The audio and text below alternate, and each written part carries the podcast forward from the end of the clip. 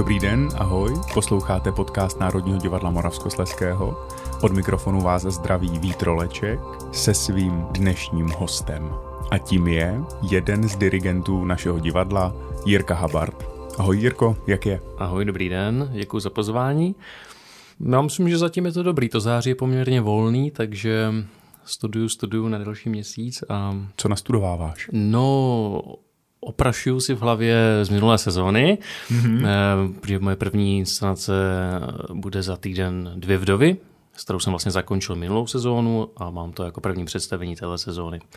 Takže pěkně Bedřich Smetana dvě vdovy. Dvě vdovy. Hmm. Jirko, tak rovnou se vrhneme k tomu tématu. Jak to vypadá, to tvoje oprašování nebo vůbec celé hudební inscenování?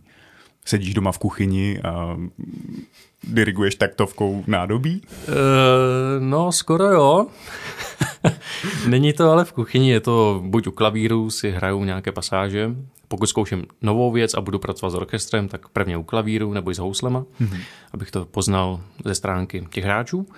A pokud eh, si oprašuju tak jako ty dvě vdovy, tak normálně s nahrávkou, kterou máme z minulé sezóny a opravdu si to jenom čtu, a občas si i mávám. Nebudu říkat, že ne, všichni to děláme, nikdo to nechce přiznat, ale jako opravdu jo. Mm-hmm. I aby se to dostalo do těch svalů, do rukou. Do těla, jo. No, no, no. A když nastudováváš novou věc, tak si ji doma vlastně celou takovýmhle způsobem připravíš i fyzicky? Dá se říci, že jo. Prvně hlavně to dostat do hlavy, všechny mm-hmm. ty kuličky, spoustu mm-hmm. stránek, texty. A potom si to opravdu diriguju celý, celý. A připravujeme se na různé varianty, co se může v opeře stát, že tam se neustále něco děje. Mm-hmm. Kolik času to zabere? Hodně, hodně, hodně. To, A studium, to studium opery... Tři, čtyři měsíce na jednu operu? Tak to zase Domácí asi jak komu. Mm-hmm. Pokud bych měl jako nastudování opery vyloženě, tak jo. To určitě mm-hmm. třeba půl roku může trvat. Člověk denně se do toho dívá, nachází něco nového. Pokud jsem jako druhý dirigent, tak eh, toho času strávím méně nad tím já nevím, mě to trvá většinou tak měsíc, dva aktivní přípravy. Mm-hmm. A mohli bychom našim posluchačům objasnit, v čem je vlastně ten rozdíl, když jsi jako druhý dirigent a když máš mm. na starosti celé hudební nastudování? Určitě, tak eh, takzvaně ten první dirigent, co má hudební nastudování, projde tím těžkým procesem, kdy zkouší eh, u klavíru se zpěváky, říká jim svoji představu hudební a ten druhý dirigent právě poslouchá. Mm a pokorně, pokorně plní přání a tempa mm-hmm. a tak dále, tak dále. A takže jak první to vymýšlí první. interpretaci. Ano, a potom pracuje s tím orchestrem, zkouší s něma, takže tak, jak to zní, za to je zodpovědný první dirigent. Druhý mm-hmm. dirigent sedí na těch zkouškách, čeká, čeká, až na něho přijde řada, většinou až v posledním týdnu uh, před premiérou a jde poprvé k tomu orchestru, vyklepaný, že jo? A, a teď jako na první dobrou musí všechno oddirigovat bez chybičky nejlépe. Mm-hmm. A, a ideálně tak, a, jako ten první dirigent. Ideálně, ideálně ve no, smyslu. No, no, určitě, určitě, protože hráči mají napsáno v notách třeba technicky, na kolik se co diriguje. No a pokud bych to dělal jinak, tak dojde ke kolizi a, mm-hmm. a to nechceme. Co je pro tebe pohodlnější, co je pro tebe příjemnější? Ono obojí má svoje. Když mm-hmm. má člověk na studování, nebo když já jsem tady měl na studování, tak um, to má člověk více v rukou. Jo? Je s tím mhm. častěji v kontaktu, i s tím orchestrem hlavně, takže je mnohem klidnější na té premiéře. Druhý dirigent se k tomu dostane velice málo, k tomu orchestru, takže ten stres trošku potom jako je očividnější. Najde. No, no. Mm-hmm. Ale mm, obojí má svoje. Není to určitě tak, že druhý dirigent se víc jako fláká nebo tak. A jakou roli v tom hudebním nastudování má režisér inscenace? No tak velikou. No, to, co slyšíme, za to může dirigent, to, co vidíme, za to může režisér. Aha. Um, a jak se, ale já vím, já vím. Jak jsi rád, když ti režisér říká, hm, a nešlo by to tady, tak a tak? No, to spíš my dirigenti říkáme režisérům, no, nešlo by to tady. uh, že oni mnohdy je strkají dozadu a slyšet to nejde a, mm. a různě podobně, ale ne, většinou opravdu s režiséři eh, nebo režiséry, které jsme tu měli, tak vždycky jsme komunikovali. Oni se sami ptají, mm. pane dirigente, bude to fungovat, můžeme postavit zpěvačku tam a tam a tak dále ale hudebně eh, máte nějaké nápady, takže vždycky, vždycky to bylo moc fajn a zatím jsem nenaš, neměl Měl špatnou zkušenost s že bychom po sobě nějak štěkali nebo to ne, to ne. Jirko, ty jsi zmínil, že jako druhý dirigent potom v generálkovém týdnu nastupuješ s určitou nervozitou před ten orchestr, protože nejste dostatečně zžití. Jak vůbec jako dirigent pracuješ a jak si vystavět tuhle dobrou autoritu vůči, vůči tomu tělesu? To je těžká otázka. Vystavit si autoritu asi úplně nejde, tak ta tam buď je, eh, nebo není. U orchestru, speciálně u toho našeho třeba, mm-hmm. je vůbec štěstí, že my mladí tady jsme. A je to, je to skvělé, za co jsme všichni vděční. Je to asi snad jediné divadlo, kde máme opravdu dirigenty, kteří zde začínali po třicítkou, Aha. to nebývá. A hlavně nedělat chyby. Ty první věci, které orchestr ocení, nekazí to ten dirigent. A Aha. plus teda je muzikální, přináší tomu něco, má to třeba náboj a tyhle ty věci. Takže já tak tam sice můžu jít... Prací nerv... a pílí. Ano, ano, já tam můžu jít nervózní, ale to bez nikoho nezajímá, hmm. oni očekávají 100% výkon, pochopitelně. Takže asi tím, no. Je zvláštní ten moment, když tam stojíš ty ve svých třiceti a vlastně diriguješ hráče o několik desítek let starší? To je zvláštní pocit. Když jsem sem přišel vlastně poprvé, to bylo někdy v roce 2019, eh, to jsem tady dělal Dona Kichota, to bylo moje mm-hmm. první hostování tak právě člověk přijde na tu zkoušku, zase vyklepaný, jo, nový ensemble a, uh, a příležitost člověk dostal, takže to bylo takový vzrušující. A, Rád, a právě, no a teď člověk tam stoupne předně, teď vidí těch 60 očí, jak se dívají a teď čekají, a co bude. Takže ano, jako pocit je to, je to, člověk má hodně zodpovědnost mm-hmm. vůči sobě a i vůči ním, takže No a jak uníst tuhle tu zodpovědnost? Nebo ventiluješ ji nějak? Ne, ne hlavně, hlavně si to u těch lidí nepokazit nějak. Mm-hmm nějakými druhy chování, nevozit se po těch lidech, mm-hmm. protože mají mnohem víc zkušeností, sedí tady mnohem déle v tom orchestru. Um, takže, takže být pokorný, uznat chybu. Hlavně mm-hmm. uznat chybu. A všichni se mílíme, já na zkouškách udělám chybu a teď vidím ty oči, tyjo, tak přizná se, no, sežereme. Jo? Takže a vždycky normálně řeknu, omlouvám se, moje chyba, vezmu Jasně. to ještě jednou. No, a, a je to ta lidskost prostě, ano, prostě být, no, lidi dohromady. být normální, obyčejný, a muzicírovat. Na nic si nehrát. Na nic si nehrát. No. V čem je pro tebe opera nebo balet nebo vůbec jako ta divadelní eh, hudební stránka přitažlivější než koncertování? Nebo je vůbec ta opera divadlo pro tebe přitažlivější než koncertování? Um, asi na to úplně nemám odpověď, ono zase mm-hmm. každé má svoje. No. Koncertování s filharmonií eh, zabere mnohem méně času, člověk může častěji eh, cestovat. Aha. No, no, tak opera trvá zhruba se vším všady před premiérou měsíc a půl přípravy. Mm-hmm. Od zkoušek s klavírem, postupně s orchestrem, mnoho zkoušek s režisérem na jevišti. No a mm-hmm. koncert s filharmonií trvá dva, tři dny, že jo.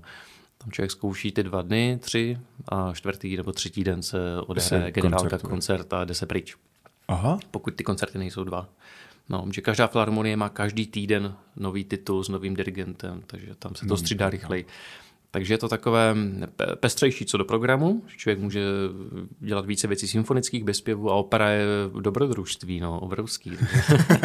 je to, co jsem zažíval minulou sezónu třeba u Nabuka, tak to, to jako stálo za to. A vlastně člověk na to rád vzpomíná, ale opera, tam člověk nikdy neví, co se, co se stane. Co se přihodí, jo. No ti zpěváci jsou tak proměnlivý element? Taky, taky, anebo vám někdo skolabuje na jevišti, mm-hmm. že jo, to se stalo, takže jsem opravdu musel zastavit představení, poprvé v životě, doufám, že naposledy. Zastavit představení, to se čekalo, co bude, takže no, jeden zborista se skutálel. Mm-hmm. Udělalo se mu nevolno, takže ho odnesli a do toho ještě byl záskok hlavní role, takže ona vyklepaná, jo, prostě všichni nervózní, aby to bylo a do toho aby... tam kolabuje někdo. Takže to bylo takový... Uh, intenzivní. když porovnáš balet a operu, mm. nebo když porovnáš tanečníky a operní pěvce, vyžadujete od tebe jinou přípravu, dávat jim nástupy? Ne, ne, ne, ne.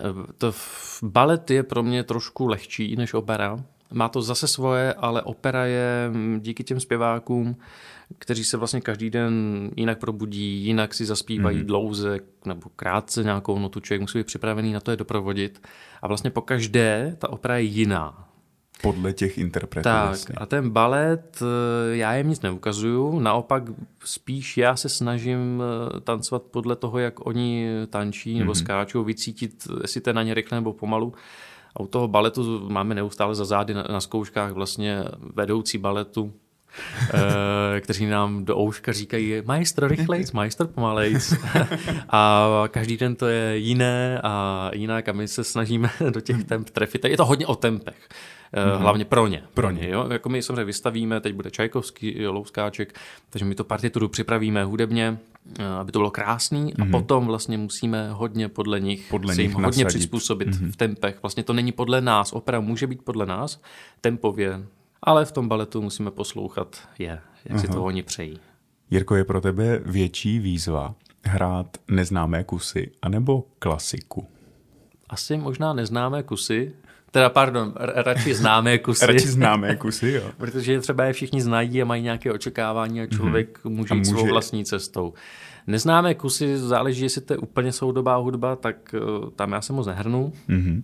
Uh, I když dělal jsem velice kvalitní soudobou hudbu, třeba balet, co tady byl Nebezpečné známosti, tak to je z roku 2008 a to, to byla pecka. Těžký mm-hmm. jak blázen, to bylo nádherná muzika, opravdu nádherná. Ale možná dělat ty, ty známé věci je vlastně větší výzva, protože hodně lidí na to má názor. Mm-hmm. A ty se a musíš konfrontovat vlastně, s No, nebo obstát nějakým způsobem, a, nebo tomu dát nějaký no, no, nový tvar nebo tvář. Dokázat vlastní názor. kvalitu. Hmm, hmm. A v nové tvorbě skládáš? Eh, no, jenom v sebeobraně. Ne, ne, ne, ne, ne, ne, takový dar mi opravdu nebyl dán. Ale teďka jsem musel trošku eh, skomponovat eh, dochystané produkce našich barokních oper v únoru, mm-hmm. co budou Dido a Eneas a Monteverdiho Il Balu delle Ingrante. E, tak v Dido a Eneasovi Persl napsal jednu část a v partituře je napsáno kytara solo. A to je celý. Mm-hmm. A noty mm-hmm. nikde, jo? protože se očekávalo, že tehdejší instrumentalisti uměli improvizovat, mm-hmm. takže opravdu ta kytarka tam improvizovala a plynule to přešlo na, na árii. No, takže jsem říkal, že tady by se to i hodilo, té improvizace, takže jsem přes prázdniny komponoval asi pár taktů. Tak nevím, si komponoval 30, improvizaci. No, napsal jsem improvizaci, která začne kytarou a postupně půjde mezi ostatní nástroje, mm-hmm. od čembala přes, já nevím, kontrabas, uh, violončelo a že asi jednu stránku jsem teda tak nějak tak nějak mm-hmm. vytvořil, ale že bych se pokládal, že bych něco psal, to, to ne, to ne. A je ti blízké tohle propojování původní hudby a, a dnešní současné? Třeba narážím na Korzára, kde vlastně se ty věci propojují.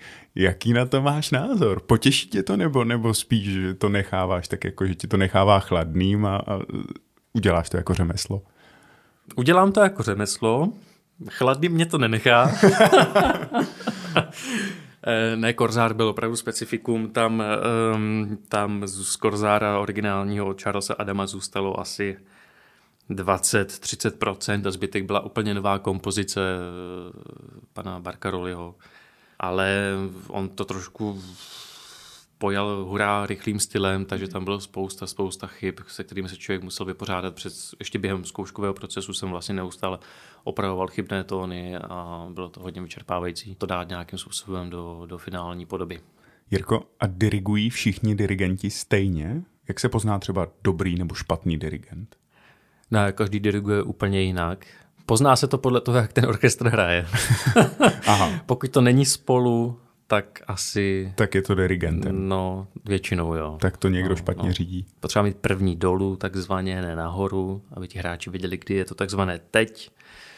Ale snese se hodně. Člověk může opravdu čarovat kolikrát a ten orchestr umí hrát skvěle. Mm-hmm. No, záleží. A mění se nějak jako techniky a přístupy k tomu dirigování v průběhu času? Mm, vůbec ne. To Nebo je to třeba to je tak individuální. 150 let no, stejný? No, tak schémata zůstávají stejná, ale, ale každý nachází svůj vlastní styl mm-hmm. a není na to žádné pravidlo. Takže každý diriguje úplně Takže jinak úplně jinak, že hmm. vlastně neexistuje žádná metodika. Jako... Tak existuje samozřejmě takové to na tři, na čtyři, Jasný. na šest, mm-hmm. jak řešit koruny, ty technické mm-hmm. věci, jo, ale to, jak to ve, potom ve finále vypadá, jak je to třeba krásný, mm-hmm. tak to každý už si dělá po svém.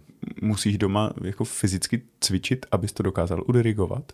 Jako cvičit jako... jako já nevím, nebo chodit do posilovny, chodit takhle. běhat, nebo no, víš, jako no, fyzičku si udržovat. Jasně, eh, většinou nemusím, nemusím, ale teď jsem ji začal, protože už jak stárnu, tak ty záda jdou cítit, takže trošku, trošku nebo, člověk cvičí. Takže aby... vlastně jako kompenzační cvičení, no, jo, že no, některé svaly přepojí. Jo, že za ty tři hodiny vlastně to stereotypní pohyb, eh, který se člověk hodně spotí, mm-hmm Nosíš si sebou ručník na dirigování? Tak zas tak se nepotím, ale ne, nenosím, nenosím, nenosím. Ale během představení teda opravdu ty košile... Dvě, tři se spotřebují. No, jo? dvě, no. Posloucháte podcast Národního divadla Moravskosleského dnes s Jiřím Habartem. Jirko, já když jsem si nastudovával tvůj životopis, ty jsi takový republikoběžník, ty jsi narozen tady ve Frýdku místku. Potom jsem dohledal, že máš základní uměleckou školu v Litomyšli, mm-hmm. konzervatoř v Kroměříži, mm-hmm. následně vysokou školu v Brně, teď žiješ v Ostravě. Co je to za cesty? Jak to, že takhle putuješ? Já nevím. Ehm, já už od dětství žiju střídavě v Lídek místek Litomyšl. Mm-hmm. Tady mám maminku, v Litomyšli mám tatínka. A ve 12 letech jsem si prostě vymyslel housle, mm-hmm. se mi to hrozně líbilo, všichni no, tak na to se už vykašli je pozdě ve 12 letech jako vůbec. A tak jsem otravoval, až teda se to povedlo, takže jsem honem honem doháněl, abych mohl jít na konzervatoř, takže čtyři roky na Zušce mm-hmm. a pak šup na konzervatoř. A pan učitel tehdy na základní umělecké škole znal eh, v Kroměříži, měl známou, která tam učí, učila housle, takže jsem k ní chodil na konzultace a proto šel do Kroměříže, protože to tam znal, mm-hmm. věděl, že tam se skvěle studuje, tam je malebná příroda, město, zámek, atmosféra. Jasně. Opravdu ta škola má atmosféru úžasnou. Je to vlastně, tuším, třetí nejstarší konzervatoř v republice vůbec, po Praze, Brně. A pak jsem začal tak nějak zjišťovat, no, jak, že mě, jak se no, to stalo, no, že teda housle ne? Housle ne, to už tak nějak po maturitě, no už možná, před, no, už možná tak ve druhém ročníku. Už si chtěl stát jinde a těm druhém, houslím rozkazovat. Já jo? jsem byl divný vždycky prostě, já jsem myslel, že když jdu na konzervatoř, takže tam budou všichni tak vadní jako já, že budou poslouchat opery, symfonie a budeme o tom diskutovat a tak dále. Tak no, přišel jsem do prvního ročníku, zjistil jsem, že jsem pořád divný jenom já a jedna klavíristka a ve druhém ročníku už mě ty housle tak nějak ne, že přestali bavit, bavili, ale prostě jsem tu muziku řešil komplexně. Mm-hmm. A tak jsem si říkal, že jsem asi nějaký jiný, že jako ne furt jenom housle, housle, ale spíš jako symfonická tvorba opery. Mm-hmm. No a tak jsem tak nějak začal soukromně jezdit k různým lidem a po maturitě už mě nebavilo cvičit furt nějaké přednesy, stupnice, etídy, to tak nějak už mě nestačilo chtěl jsem dělat muziku, takže jsem pak eh, jezdil na konzultace do Brna, Brna a, na, a dopadlo to dobře. No, měl jsem tam štěstí na pedagogy hlavně. Teď se to tam hodně změnilo v Brně, takže tam teďka to stojí za to studovat dirigentství. Ty se i v současné době věnuješ dirigentským soutěžím. Jak takovéhle klání vypadá? Podle čeho se to porotuje? Co se tam hodnotí? Uh, no já nevím, protože jsem ještě na žádné nebyl, zatím se jenom hlásím. tak člověk by to měl aspoň zkusit, třeba se dostat, ono je vůbec štěstí se právě dostat na takovou soutěž, mm-hmm. které jsou víceméně ve světě, u nás žádná není a mm, většinou jsou do 35 let, mm-hmm. Ně- některé jsou do 30 let a většina je do 35. No a ta soutěž vypadá tak, že má tři kola, mm-hmm. A na tu soutěž se hlásí většinou tak 500-600 lidí z celého světa a oni na bázi se tomu říká? Nahrávek? Na, video nahrávky. Nebo přijede někdo se na tebe Ne, ne, ne, ne, ne, ne, ne. my pošleme životopisy mm-hmm. a nahrávku. Mm-hmm z různých koncertů se stříhanou, eh, musí být aspoň minimálně nevím, 15 minut a podle Jasně. toho oni zhodnotí, jestli to nějak jak stojí hezky za to. taktovku. No, a... jak třeba ten člověk hezky maluje, na těch soutěžích mm-hmm. se tak nějak mhm. ještě maluje, to oni potom hodně jdou, a, nebo jestli to má energii, jak ten orchestr hraje, vůbec techniku, dirigentskou mm-hmm. a tak mhm. dále. No na bázi toho videa pošlou třeba 20 lidí do té soutěže a potom projdou třema kolama. Eh, první kolo bývá většinou nejlehčí, to znamená hudba starších slohů, mm-hmm. klasicismus, raný romantismus. Eh, druhé kolo už romantická symfonie, nějaký doprovod, třeba houslový klavírní, jestli člověk umí doprovázet. A třetí kolo bývají už takový ty málerovský symfonie nebo svěcení jara, těžký, těžký, těžký repertoár 19. a 20. století. No a oni hodnotí, já nevím vlastně, co se hodnotí. Většinou mám pocit, že se hodnotí ten životopis, mm-hmm. kde jsou strašně známá jména mm-hmm. a většinou to ale nějak nejde moc poznat na, na těch rukou, ale ne, mnohdy opravdu vyhrají nesmírně talentovaní mm. lidi, mladí, kteří to v sobě mají a mají, mají charisma. Pak získáš nějaké stipendium nebo? No, soutěže nabízí finanční ohodnocení, mm-hmm. samozřejmě nabídky z orchestry, mm-hmm a nebo nějakou pozici asistentskou můžou nabídnout, nebo zastupování agentury Mm-hmm. To je docela důležité v dnešní době, která už se postará o to člověka trošku mm-hmm. někam dostat. Jirko, já mám takovou zvláštní otázku, nevím, jestli mě na ní budeš umět odpovědět, ale a možná taky hloupou, jo. Přece jenom jsem jenom činoherec, ale proč se dirigentovi, když přichází, tleská? No to já nevím. Asi, že se něco děje. Asi, že se něco děje. Já Něk, jsem nad tím vždycky někdo, přemýšlel, jak je, někdo přichá, to pochází. To je tak nějak asi v rámci jako společenská konvence. No, tak když přichází solista, tak taky se tleská, když přijdeš na jeviště sám, tak mm-hmm. ti mhm. asi taky zatleskají. Mm-hmm. Orchestr se automaticky zvedá. Ale tak... já, já bych tomu rozuměl třeba při koncertu, ale vlastně mm-hmm. mě to mhm, překvapuje mm-hmm. v tom divadle, jako při, při té opeře. Nevím, je to asi nějaké prokázání, třeba mm-hmm. úcty, úcty, ale že teď přijde někdo, kdo to tak nějak celý odřídí. Uh-huh. Nevím, nevím, sám nevím. Jirko, jakou hudbu si rád pustíš do sluchátek? No v poslední době to je hlavně Monteverde a Perso. Ale když si máš odpočinout, pustíš odpočinout, si vůbec hudbu? Uh, furt stále, no bez muziky to nejde. Tak dobře, mimo, mimo uh, klasickou hudbu já nevím, tak třeba šanzony Anny Hegerové nikdy nesklamou, nebo třeba nějaké různé soundtracky z filmů, ale pak to zase rychle sklouzne do nějakého baroka a, a jiných, jiných, jiných podobných. A baroko je tvé oblíbené? Nejen, nejen, je. ale ty, ty starší slohy mám, mám rád. No. Mm-hmm. Baví mě to, to jako objevovat a je to taková rekonstrukční práce. Pokud člověk má dělat eh, v dnešní době například tu barokní operu, co bude v únoru, tak, tak je to taková archeologie trošku, mm-hmm. no, to znovu vzkřísit. Ti posluchači, kteří chodí k nám do divadla pravidelně a ještě dirigovat několikrát viděli, tak jistě zaznamenali, že ty dbáš i na stránku vizuální u toho dirigování. Vždycky přijdeš nějak jako speciálně oblečený. Vybíráš si to naprosto cíleně k daným kusům? Ne, ne, ne, ne, ne. ne. Je to čistě záliba v módě. No, tak možná trošku. Já mám jeden tak víceméně normální frak, akorát má zlatý knoflíčky. to tehdy jsem si nechal ušít v Brně, tak, tak pan návrhář se trošku vyřádil. Ale já už teďka spíš jako kulminuju do, do jako normálních mm-hmm. stylů. Operu diriguju jenom třeba v černé košili, ale pokud se jedná o nějaké gala nebo premiéru mého nastudování, tak mám takové dva obleky. Kusy na to. V kusy zvláštní. A jako, ano, snažím se nenosit prostě frak, který člověku nesedne, mm-hmm. plave to na něm a dneska už ta doba je trošku někde jinde a tak se snažím hledat něco jiného, aby to bylo i pohodlné a a zajímavé. No, třeba. Mm-hmm. Máš nějakou profesní vízu, sen, za kterým se ženeš, za kterým jdeš? No, já nejsem moc typ, který se za něčím žene. Uh, jenom třeba dirigovat No, já vím, Laskale. já vím. Jo, no, v Laskale, jo, jo, to, to, to zítra tam jedu. Mm-hmm.